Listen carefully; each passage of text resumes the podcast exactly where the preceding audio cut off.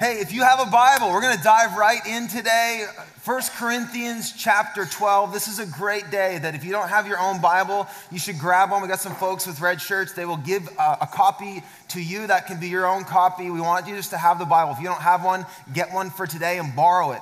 Uh, open your phone or whatever, your fake Bible, your digital Bible. You can use that or you can follow along on the screen. But we're just going to hang out in one passage of Scripture today. We're going to kind of do the deep dive Bible study. Is that all right? Can I teach today? Because that's what's going to happen. So if you can get in that mode, that would be great. The title of my message today is You Are Made for This. You are made for this. Now, because this is a two-way, two-way street, I want to have some participation. I want you to turn to your neighbor and tell them, neighbor, you were made for this. Go ahead. Now turn to the other neighbor and say, you need to stay in your lane.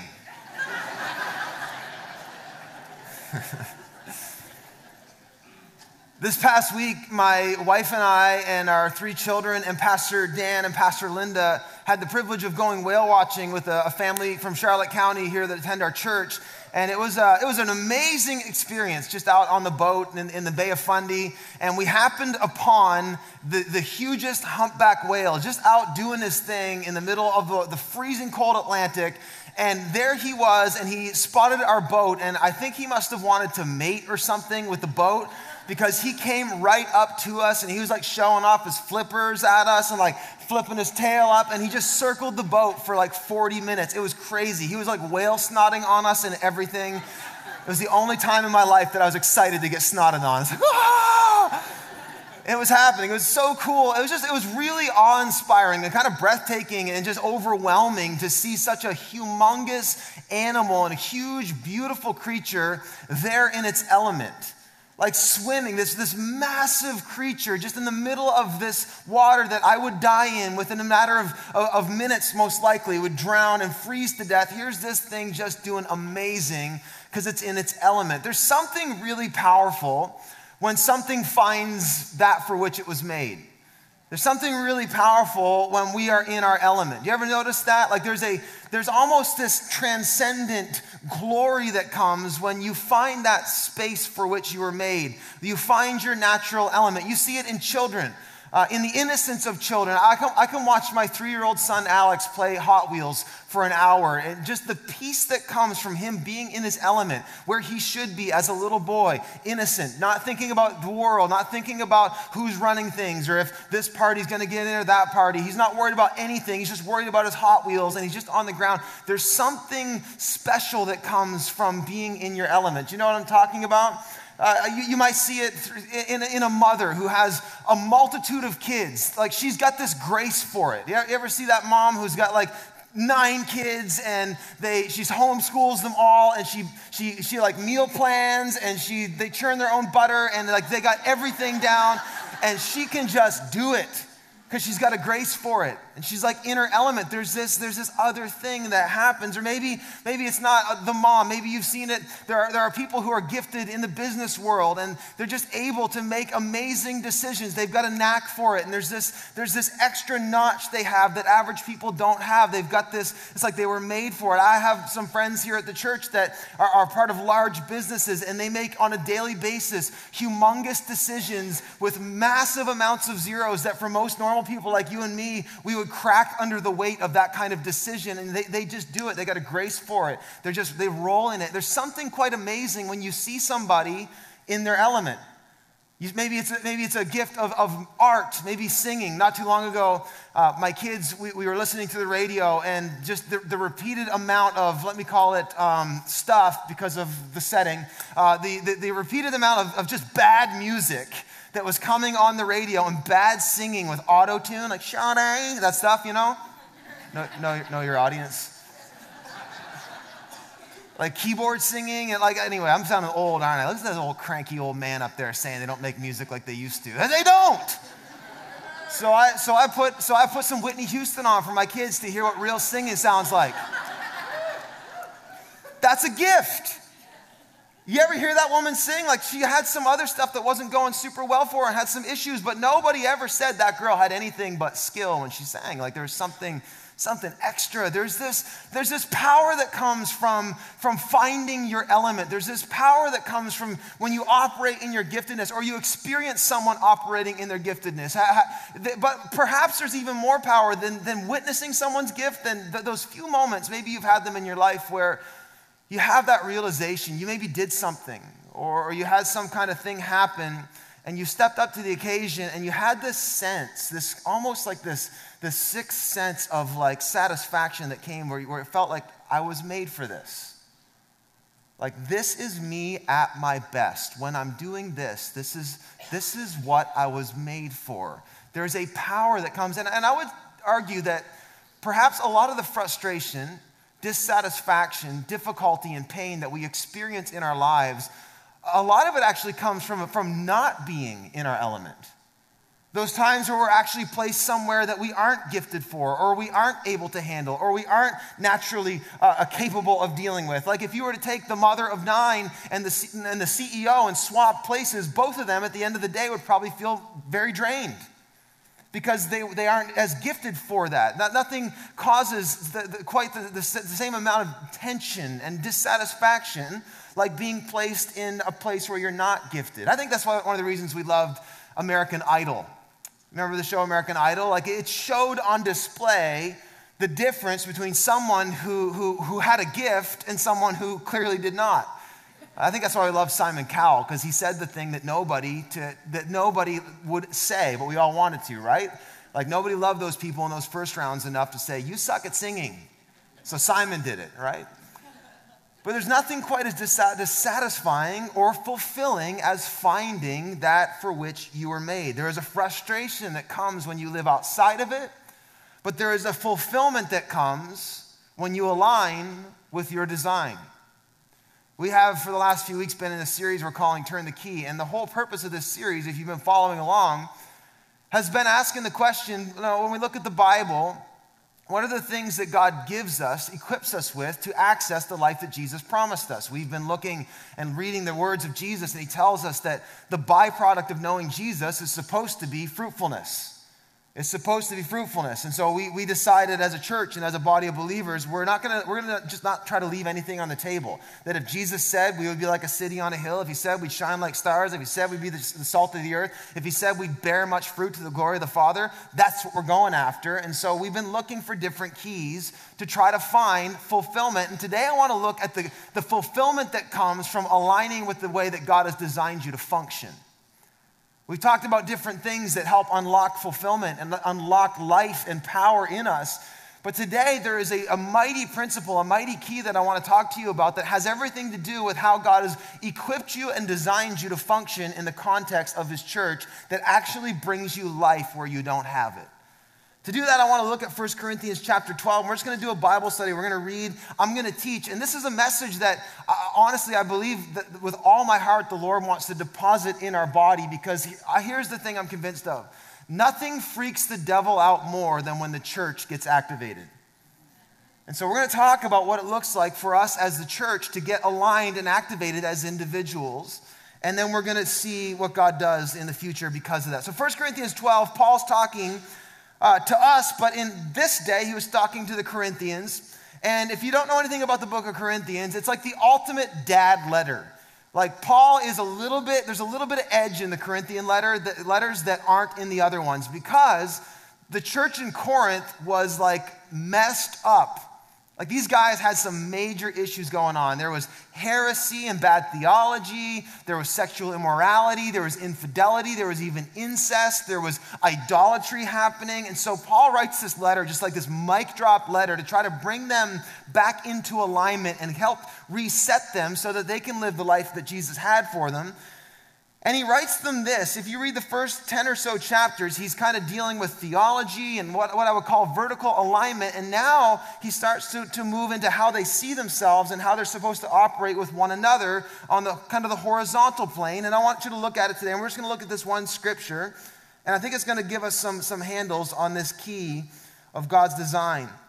It says this, Paul's writing, he says, now, dear brothers and sisters, so we talked about this other stuff. Now I want to talk to you about this. He says, regarding your question about the special abilities the Spirit gives us, special abilities the Spirit gives us. I don't want you to be misinformed. I don't want you to be ignorant. I don't want you to misunderstand this. So, he, so he's saying, I'm, t- I'm about to correct you. All of these things have been happening in the Corinthian church and a bunch of just weird stuff that wasn't aligned with what the Bible says or what Jesus intended. Paul is now bringing it into focus, and he begins by saying this. You know that when you were still pagans, you were led astray and swept along in worshiping speechless idols or mute idols, static, powerless, inactive idols, handmade things. So he says, so I want you to know we're not like that. Watch this. He says, no one speaking by the Spirit of God will curse Jesus. If the Spirit's active, no one can say Jesus is Lord except by the Spirit. So he's saying the Spirit's job, the Holy Spirit's job, is to enable the proclamation of the Lordship of Jesus. More on that in a second. There are different kinds of spiritual gifts. Get that thought in your mind. So we're going to talk about today is these gifts. But the same Spirit is the source of them all. So the Spirit gives different kinds of gifts to different people. Verse five, there are different kinds of service, but all to the same end. We're all serving the same Lord. So he hasn't made you the same. You're unique, but we're all to the same ends. Here it is, verse six. God works in different ways, but is the same. It is the same God who does the work in all of us. Now let's just pause there and talk about for a second what he's getting at before we go any further on this topic of spiritual gifts. Paul is trying to correct them from where they had gone astray in the past. In the past, they had begun to believe what he called speechless or mute idols. They had conjured up a type of Christianity that I would probably typify and Paul would typify as powerless. That there, it was more intellectual, more philosophical. It was about thinking and, and, and more about what you knew, not about the life you lived or, or the things that followed you. And so Paul tries to reset them and tells them this very important thing. He says, I want to talk to you about the, the special powers, special gifts that should be showing up if you are a follower of Jesus. Because I don't want you to be, be misinformed. Don't think that this is like other religions. Don't think that this is like other things. This is not self-help. This is not get better, get rich quick. This is not uh, some just random religion to improve your, your morality. That is not what this is. He says this is a matter of power. Following Jesus is a matter of power. In fact, he said it earlier in, in chapter four, verse twenty. He said the life of the kingdom, uh, let's read it, First Corinthians four, verse twenty. Said the kingdom life, for the kingdom of God is not just a lot of talk, but it's living by God's power. Here's what he's getting at. You and I, as believers in Jesus, you got to get this, get your head around this. We were made to not only walk in the knowledge of God, the philosophy. We, we were not only made to walk in the, in the provision of God, but we were actually made to walk, live, and move in the very presence and power of God in our everyday, ordinary lives. They're supposed to be anything but ordinary. That in fact, he's saying your life should be typified by power. Let's talk about the spiritual special abilities that the Spirit gives you. That's what he's getting at. So this is some major stuff that takes this whole Christianity thing from a set of beliefs to an actual living experience. And Paul is saying, let's talk about your experience. You are supposed to be uh, anointed with power, and that when the Spirit comes upon you and the Spirit does its work, there's going to be evidence of the Spirit on your life, and those evidences will point back to Jesus. That's what he's getting at. He's saying when the Spirit comes upon you, it is the Spirit's job to proclaim and demonstrate the Lordship of King Jesus. That is what he's talking about, and that's what we have to understand when we get thinking about this, that God's Spirit, these special abilities, he enables these special abilities to proclaim and demonstrate the Lordship of King Jesus. This is exactly what Jesus said in Acts one eight. Do you know the story? Jesus died on the cross. He rises again in victory. Then he shows himself to the disciples. He teaches a few more things. And then this is the last thing he said to his disciples before the Bible says he ascended to heaven. He said in Acts one eight, you will receive, can you say it out loud? You will receive, yeah, no, you, no, you, will, you will receive power when the Holy Spirit comes upon you, and you will be, can you say it? My witnesses. You know what a witness is? A witness is a living representative. It is a person who demonstrates and displays the truth about Jesus. So it's saying, you're going to be my witness. When the power of the Spirit comes upon you, it is going to make you like me, and you're going to move and live and walk and breathe on the earth like me, so that wherever you go in Jerusalem, Judea, Samaria, to the ends of the earth, people are going to say, hey, Jesus is Lord. Look at that person. Hey, Jesus is Lord. Look at that church. Do you see the things that are happening? He's saying it is going to be evidential. This is not some secret faith. This is not some secret ideology, but in fact, it is a faith that if you have faith in Jesus and you receive the Holy Spirit, there's supposed to be a witness to the power of King Lord Jesus. Amen. The Spirit of God enables us. The church are the empowered people of God. We are actually the image of God on the earth. Do you know that Jesus, the Bible says, is seated right now in heaven at the right hand of God? And the Bible says that he poured out the Spirit upon who? Us, the church. And so now the church are the body of Christ on the earth. If anybody asks, where's Jesus? Jesus is seated in authority in heaven, but his body is assembled in unity through the church on the earth. So if Jesus is going to heal somebody, who's he going to heal through? If he's going to speak, like, speak as one with authority, who's he going to speak through? Us. If he's going to calm seas and break chains and, and calm the storm, and if he's going to cast out demons and heal the sick and raise the dead and proclaim the truth and bear crosses and, and feed the hungry and heal the sick, who's he going to do it through? Us. That's right.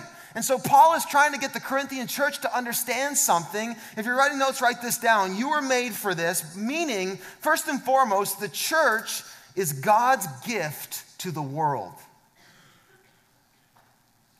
How do you think about the church? We, the church, the people of God, are actually God's gift to planet Earth, to the whole creation. Let me say it like this.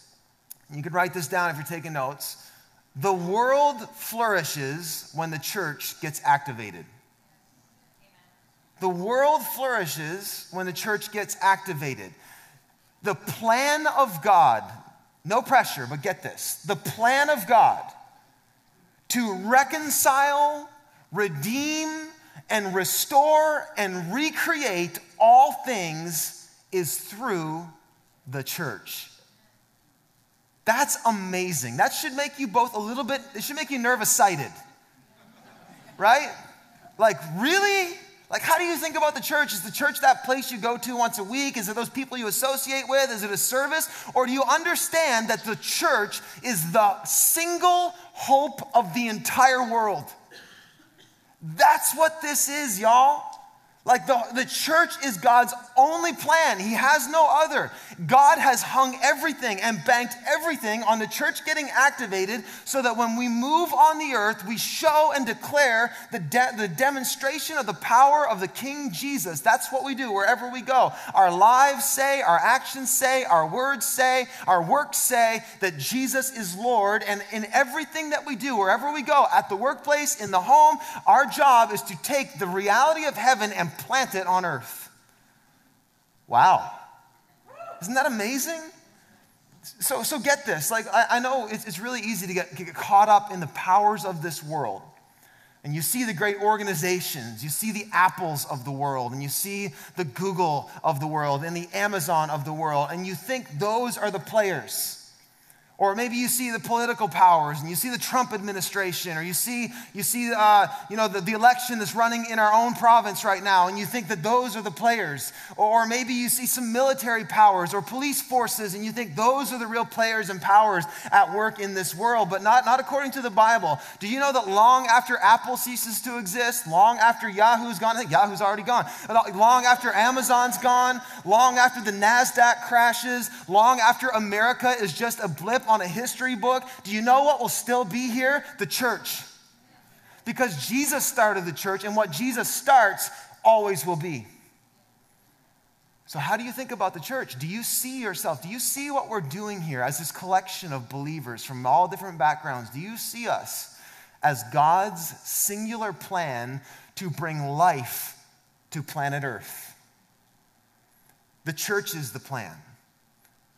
Not just extensions of the church. I praise God for the parachurch. I praise God for, for social activists. I praise God for, for great civil servants who wanted to make a difference in the world. I'm thankful for that. But my, my hope is not in whether they get it right or not. My hope is in the church, because Jesus is the C E O of the church.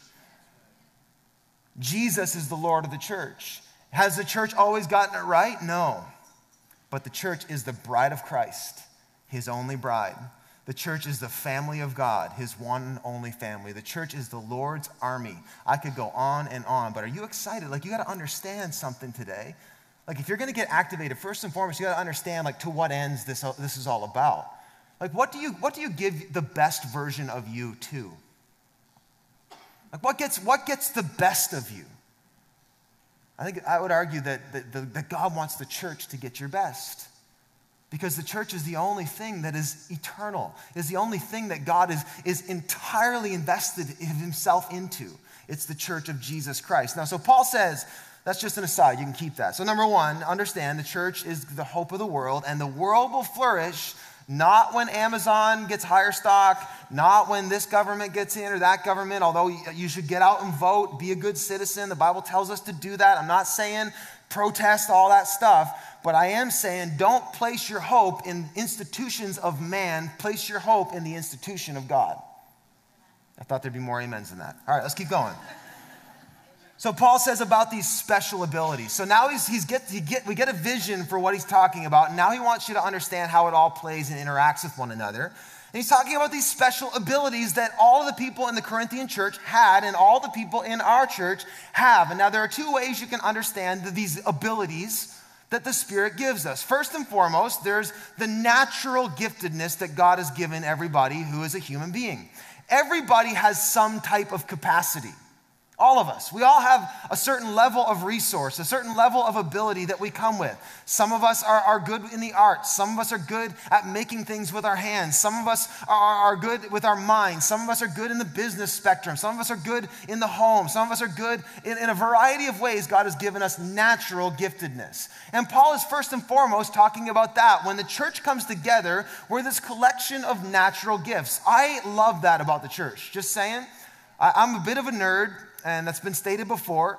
And sometimes I think about, like, what would happen if, like, the zombie apocalypse happened and, like, society crashed? Y'all are judging me right now, aren't you? Like, our pastor thinks about this stuff? No, no, I don't. Some other pastor does. No, but what would happen if, like, society crashed and there was no longer any government or any of that stuff? You know who'd be fine? The church. Because we got everybody. We got police officers, and we got teachers, and we have doctors and lawyers and principals and politicians, and we have we have healthcare workers and nurses and firefighters and and, and, and construction workers and carpenters and cooks. Like, we eat so well. Like, we would really eat well. Like, I'll tell you what, like, potlucks made me fat for the first ten years of my ministry. Thank you, everybody. Appreciate that. I just made everybody awkward. No, keep, keep baking for me. I just, I have more self-control now. Look what Paul says in Romans twelve. It says, for just as each of us has one body with many members, and these members do not all have the same function, so in Christ, we, though many, form one body, and each member belongs to all the others, and we have different gifts according to the grace given to each of us. So God has given you a grace for the church. And, and some of you...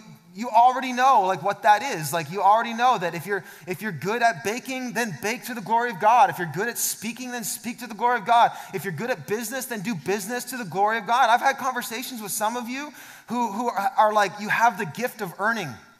Legitimately, like, just everything you put your hand to, you make money. That's a gift that God wants you to do unto his glory so that you can you can sow into the kingdom. Do things to the glory of God. And this is what Paul is getting at. Bring your giftedness for the betterment of the kingdom. Bring your natural gifts. But he's going one notch further than just our natural gifts. Because here's the deal. You know who else has a collection of natural gifts? The people who love the Sea Dogs. There's natural gifts with them and the people at your business and the people who work for this company or that company. If you pooled all your giftedness, your natural abilities, that'd be impressive too. But Paul said what distinguishes us is not just how we use our natural gifts, although we must, but how we use spiritual gifts. And this is what he's talking about, these spiritual gifts. It's more than a collective talent, but we become empowered supernaturally. Look at it. Let's read it. Verse seven. He says, a spiritual gift is given to each of us. So, can you say this out loud? We can, yeah, we can help each other. God actually gives us a spiritual gift. So not just speaking naturally now, we're speaking like supernaturally, that there are gifts that God actually gives to all believers. He's not talking to the pastor here in this letter. He's not talking to some superstar, LeBron James Christian, who is supposed to be the demonstration for us all. He's talking about all believers. This is what the prophet Joel said, that God would pour out his spirit on all people. Like, let's just confront that right now, that, that God has some special type of, you know, SEAL Team six Christians that do all the heavy lifting, and the rest of us are just punks who show up and take up space. That is not the scripture. The scripture here is saying God gives us all a spiritual gift. Turn to the person next to you and say, whether you know it or not, you have a spiritual gift. Say, you have a spiritual gift. Seriously, you have a spiritual gift. If you are a follower of Jesus, you have a spiritual gift that, that the blood of Jesus has purchased for you and the Spirit has given you. Every single believer has a spiritual gift. Let's bring that back up. We're doing full-on Bible study today. So verse eight, he says, to the one person, the Spirit gives the ability to give wise advice, wise counsel, it might say in another translation. To another, the same Spirit gives a message of special knowledge. He'll tell you things that you could not know. The same Spirit gives great faith to another. And to someone else, the Spirit gives a gift of healing. He gives one person the power to perform miracles and another the ability to prophesy. He gives someone else the ability to discern whether a message is from the Spirit of God or from another spirit, the gift of discernment. Still another person is given the ability to speak in unknown languages, while another is given the ability to interpret what is being said. It is the one and only Spirit who distributes all these gifts, and he alone decides which gift a person should have. That is really amazing. Think about the intimacy and the glory of that, that whatever gift you have, the King of Kings and Lord of Lords thought, you know what? I'm going to give, I'm going to give Tracy this gift. I'm going to give Debbie this gift. I'm going to give Stephen this gift. I'm going to give Tom this gift. That is amazing that your designer selected for you exactly what he wants to give you for his glory and your fulfillment. That's incredible. That is so amazing.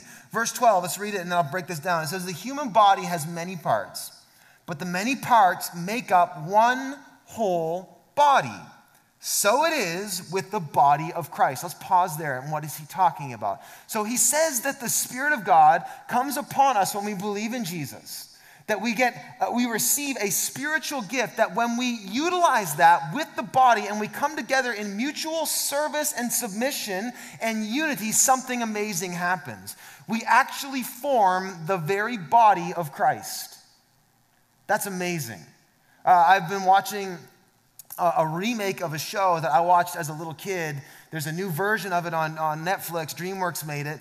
Um, you're gonna, some of you are going to think I'm a huge nerd, and all my fellow nerds are going to be like, yes! I'm watching Voltron. Yeah? like, like, and, and, and Voltron's, there's no cool way to explain Voltron. There just isn't. I've been watching it with my son. He likes it. But it was this show that was on when I was a kid, and now they've made this remake of it. And Voltron is like these, these five superheroes who drive these super flying cat robots. Yeah, there's just no way to make that sound cool. But what happens when these, these robots, who are, who are pretty cool in their own right, the amazing thing about Voltron is they aren't the superpower Voltron that defends the galaxy and fights off evil and is the kind of conqueror of the universe, until they come together. And when they come together as this robot Voltron, it unlocks this other power that was at work within them that wasn't there. It was kind of dormant, but when they came together, it makes this super monster powerful robot. So cool, right? And uh, so preacher dad is watching it with his son, and I've been thinking about this stuff. And we're watching it, and my son's geeking out about it. My little guy, my three-year-old guy, loves to watch Voltron too. He calls it Voltron. And uh, and he kind of half pays attention. And my, so my, my oldest son, Aiden, and I are watching it. And, and he goes, Dad, isn't Voltron just the coolest hero in the universe? And, I, and I'm, I'm like, actually, no. No, he's not. I said, you know who the coolest hero in the universe is? The body of Christ. I said, and when we, when we come together and the arm locks in and the other arm locks in and the, and the feet lock in and Christ who is the head and the sword of the Spirit, we are the hero that is out there kicking butt and taking names and kicking back the gates of hell. That's who we are. And I was getting all excited, right? And like preaching at my son. And my son, here's the problem of being a preacher's kid. You hear it all the time. He's like, Dad, I'm trying to watch. I'm trying to, uh.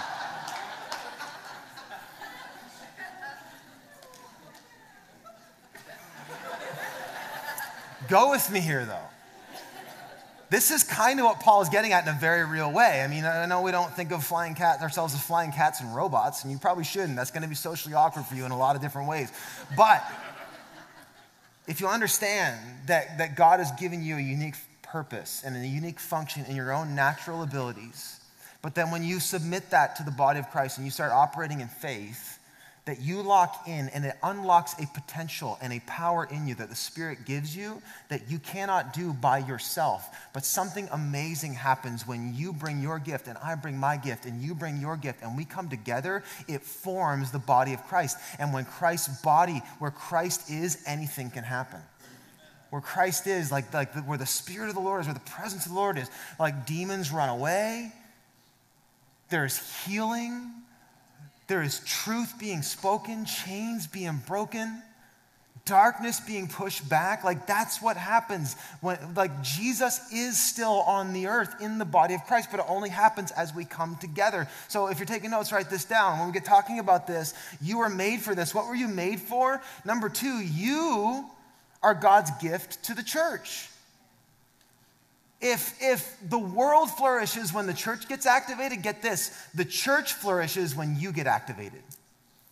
When you submit yourself and say, I am in this for the glory of God and I want to be part of this church and I want to be used. Even if my, if my gift is to speak, I want to speak. If my gift is to bake, I want to bake. If my gift is to love on people, I want to love people. If my gift is to, to lay hands on people and see them healed, I want to do that. When we bring our giftedness forward, that's what forms the body of Christ. And that, listen, that is what this world needs, is the body of Christ living and moving and active on the earth. That's when things start changing. And so Paul says, and I wish I had time to break all of this down, but Paul says there are different types of gifts. He said there are words of wisdom. There are words of knowledge. We've got a whole list here.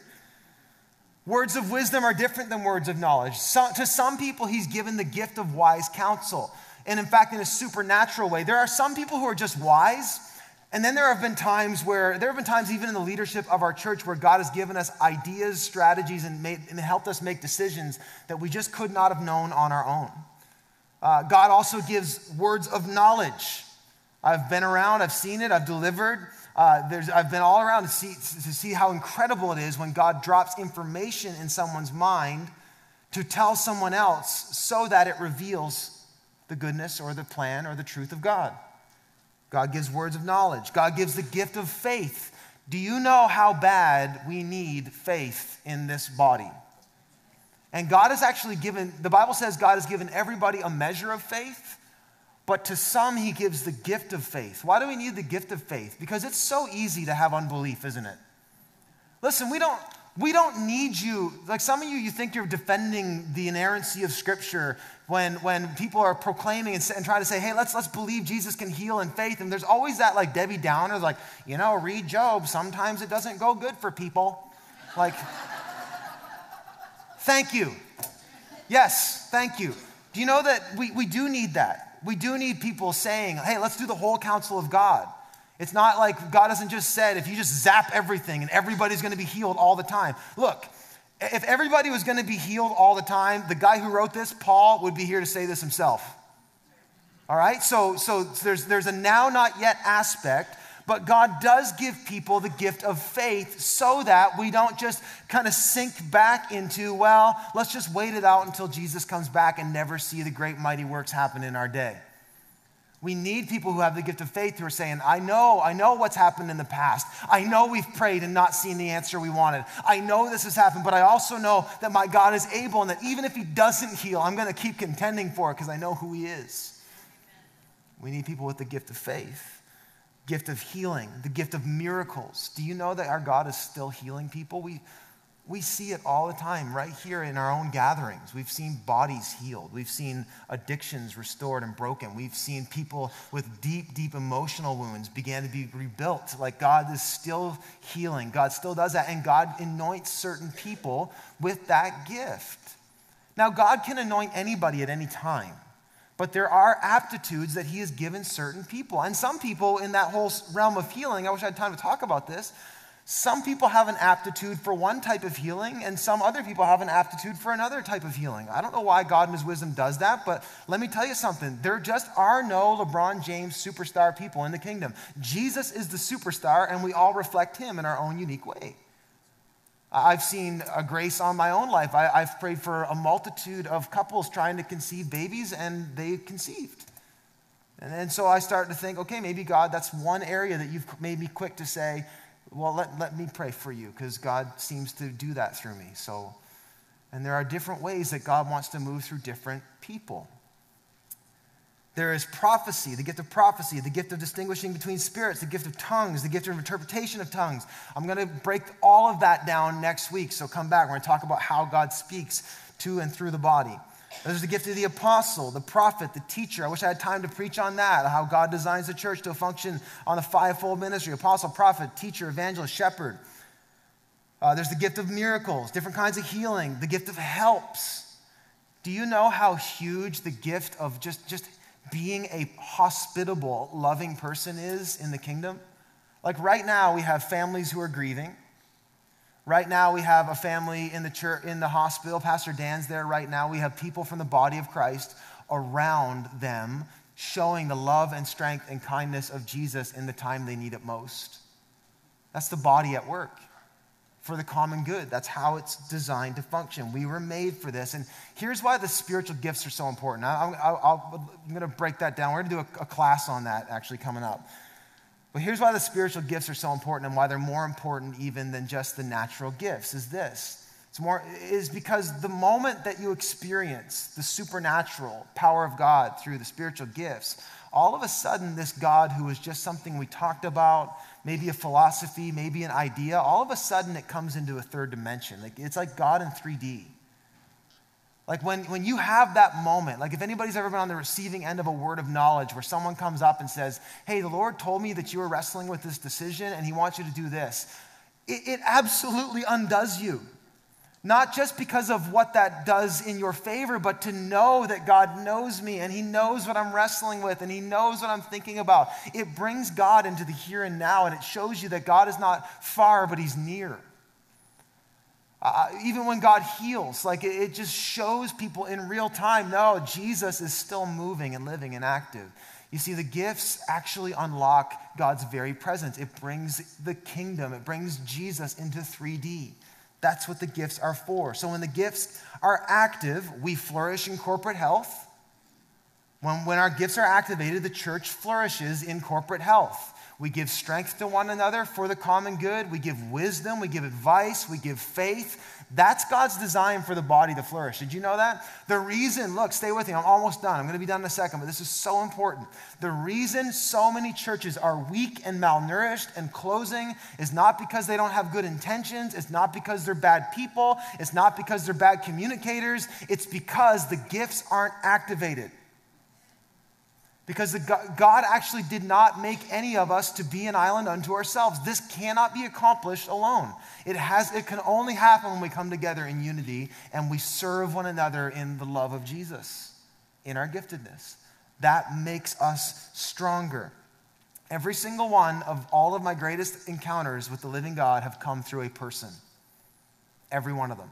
Have there been times, Pastor Brent, where you've heard the voice of God and you've, you've been scr- studying Scripture in your own intimate time? Yes, but all of the single greatest moments of my life where God did something profound came through another person.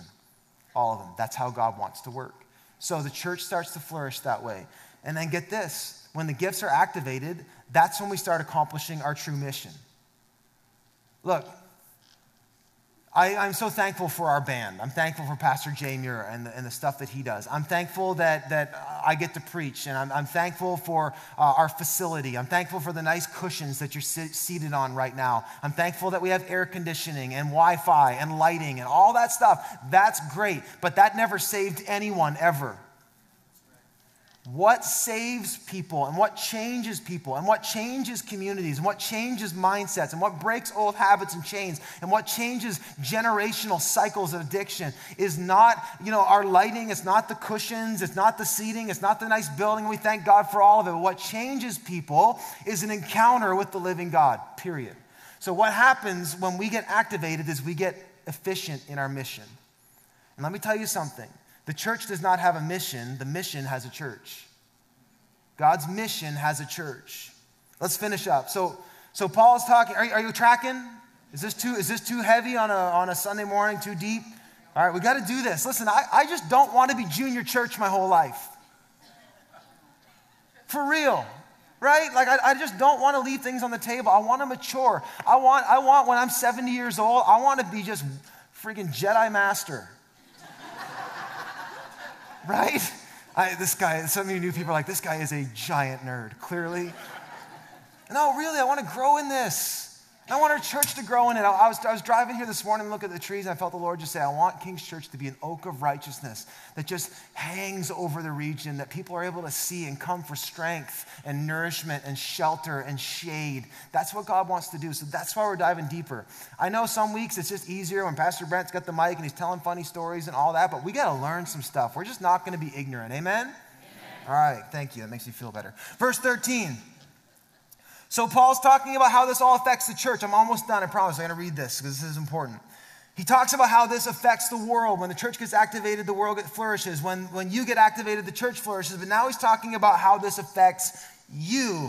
Look, verse thirteen says, some of us are Jews, some of us are Gentiles, some of us are slaves, some of us are free, but we've all been baptized into one body by one Spirit, and we are all We all share the same Spirit. So he's talking about the unification that comes through knowing Jesus. It doesn't matter what your background was. It doesn't matter what your skin color is. It doesn't matter what your aptitude is. It doesn't matter what your intellectualism is. We are unified in Christ, period. Then he says this. Yes, the body has many different parts, not just one part. If the foot says, I'm not part of the body because I'm not the hand, that does not make it any less part of the body. And if the ear says, I'm not part of the body because I'm not the eye, would that make it any less part of the body? If the whole body were an eye, how would you hear? I love, Paul's got swagger here, right? This is such a dad, this is such a dad letter. Or if your whole body were an ear, how would you smell anything? But our bodies have many parts, and God has put each part just where he wants it. How strange a body would be if it only had one part. Yes, there are many parts, but only one body. The eye can never say to the hand, I don't need you. The head can't say to the feet, I don't need you. In fact, some parts of the body that seem weakest and least important are actually the most necessary. And the parts we regard as less honorable are those we clothe with the greatest care. So we carefully protect those parts that should not be seen, while the most honorable parts do not require any special attention. So God has put the body together, the, together such that extra honor and care are given to those parts that have less dignity. This makes for harmony among the members, so that all the members, what are the members? Who are the members? Us. All the members, the limbs, the hands, the eyes, that, that they care for each other. If one part suffers, all suffer with it. If one part is honored, all parts are glad. If all of you together are Christ's body and each of you is part of it, here are some of the parts that God has appointed for the church: the apostles, the prophets, third, the teachers, and then those who do miracles, those who have the gift of healing, those who can help others, those who have the gift of leadership, those who speak in unknown languages. Are we all apostles? Are we all prophets? Are we all teachers? Do we all have the power to do miracles? Do we all have the gift of healing? Do we all have the ability to speak in unknown languages? Do we all have the ability to interpret an unknown language? Of course not. You don't have it all, but you do have something. So he says, so earnestly desire the most helpful gifts. See, what was happening in Paul's day and in, in the church in Corinth, and this would never happen in our church, but what was happening is some gifts were getting more praise and attention than other gifts. That some people were being elevated, well, he's the preacher. And some people's gifts were being downplayed. And so people were starting to covet other people's gifts and downplay their own. And there became this kind of disunification and disassembly of the body. So Paul's trying to bring it back and saying, listen, you are one body. And if you're if, if one is hurting, if one member's hurting, we're all hurting. Like, think about that. Like, if I came to you and I found you writhing on the floor and I said, I would say, uh, are you in pain? It would not be wrong for you to say, yes, I'm in pain, before you diagnose that I stubbed my toe, right? Maybe this is help, help, more helpful. If you, you were a basketball player and you hit the game-winning shot and you came home, and, you, and I, this never happened to me, but if it ever did, and I came home to my wife and said, hey, guess what? My hand hit the game-winning shot. She'd say, you're, what? You'd never say that. Yeah, this is the best hand ever, right? No, I'd say, I hit the game-winning shot, right? Why? Because it's my freaking body. And I decided to do that. And so Paul's saying, you're unified. So if one gets glory, all get glory. If one goes down, all go down. If one gets hurt, all are hurt. If one gets esteemed, all are esteemed. Because why? It's all unto Jesus together. It's so amazing. He's saying, don't, don't elevate one over the other. And he goes, in fact, let me just encourage some of you who think that, you're, you know what, your ministry is not valid if you don't have a microphone. He said, in, in fact, he said, the things that seem like they require, that have less honor, he said, actually have more distinction in the kingdom. He said, the hidden parts are actually more important. Like, like, like for, for me right now, you can see my hair, correct? I know there's not as much, hey, hold on. There's not as much as there used to be, but you can see it. And you can see that I got a fresh fade from my man, Clarence, Master Barber, who goes to our church, Body of Christ, doing its thing. He cut my hair, and you can see my hair. But you know what? I'm going to be all right if, as my hair falls out, which is, I'm not prophesying. I'm prophesying thick hair for the rest of my life, in Jesus' name. But if my hair goes, Brent's going to be fine, right? Like some of you bald guys are like, you're going to be all right, bud, right? But if my pancreas decides to, like, go, you can't see my pancreas. No one has ever said, Brent, I like your pancreas. Ever. It's not noticed. It's not seen. No one's ever said that. But my pancreas, we would all say, is much more important than my remaining hair follicles. Correct? And this is what Paul's getting at. He's saying, listen, there are parts of the body that no one will ever hear about. There are parts of the body. There are people functioning in the body, doing things that nobody will ever see. Look, we're going to get in glory someday, and you're going to be looking for, for Billy Graham's stage, and God bless Billy Graham, and I'm thankful for that man. You're going to be looking for people who have had platforms and people that you knew about on the earth, but the people who are going to get the most high honor in heaven are people you've never even heard about. Grandmothers who prayed fervently. Moms and dads who just served diligently and fought the good fight to say, you know what, we're going to balance hockey and church, and we're going to bring up our kids in the church.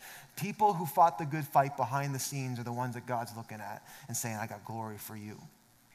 And so we can't elevate one gift over the other. And we run into problems when we start to say, well, that's special and this is not, and that's not special and this is. God has assembled his body, and he chose each of us for a reason and for a purpose. If you're writing notes, I know some of you are O C D and you'll want the third point, so here it is. You were made for this. Your gift is God's gift to you. Here's the, here's the cool thing about you finding your giftedness. You flourish when you get activated. It's not just that when the church gets activated, the world flourishes, or when you get activated, the church flourishes, but you flourish when you get activated in your gift. You know who receives the most from your giftedness? You. I know that to be true for myself. Ben, you can come back. I'm almost done, I promise. I know that to be true for myself. Like, I'm thankful. I get so I get all kinds of you coming and telling me God used me in your life, and I am thankful for that, and I, would, I, I, I love that. I love that God uses me and my giftedness. But you know who needs me to use my giftedness the most? Me. Like, I need my sermons more than you do. No, I'm not my biggest fan. But what I'm saying is, if I don't operate in my giftedness, I am actually unlo- I'm locking up the flow of God's grace and fulfillment in my life. He designed me to function in this place and in this way in the body of Christ. And when I do, I come alive. It's, it's the same way for you. I watched a few weeks ago my, my buddy Anthony, who who's, who's growing in gifts in the prophetic. Uh, we we were at this service, and uh, he gave a prophetic word to a guy, and just the power of God just came through him, and it was so powerful and potent. And the guy, like, his knees buckled, and he went to the ground. And it was so amazing to see just God move through Anthony like that. And and Anthony and I walked off to the corner after, and we both, like, we're, we're, we're pretty good buds, and we looked at each other like, that just happened, that just happened. Yes! Right? We're, like, fist bumping and kind of, like, secretly just dancing, right? Like, you know who was more blown away by that than the person who received the prophetic word was the person who delivered it. Something, it, it takes you to the next level in your own fulfillment when you find just a place to serve God, to actually serve God. I think some of you who are wearing red shirts today, or some of you who came early this morning, you were parking cars. Like, yes, it's work. Yes, it's tiring. Yes, it's a grind. But I think you would all say, I get more than I give. That's how the kingdom works. Some of you aren't flourishing because you're inactive. And so this, this message is simple. It's just a call to activation. No one needs you to get activated more than you. You need to get activated. So if you're bored, if you're disengaged, if you're, if you're, if you're lethargic about your faith, you're doing it wrong. This is the most exciting, life-giving, liberating, electric life you could ever imagine, right here in the church. We are one body on a mission. You are God's gift to the body, and God gave you a gift to bring fulfillment to you.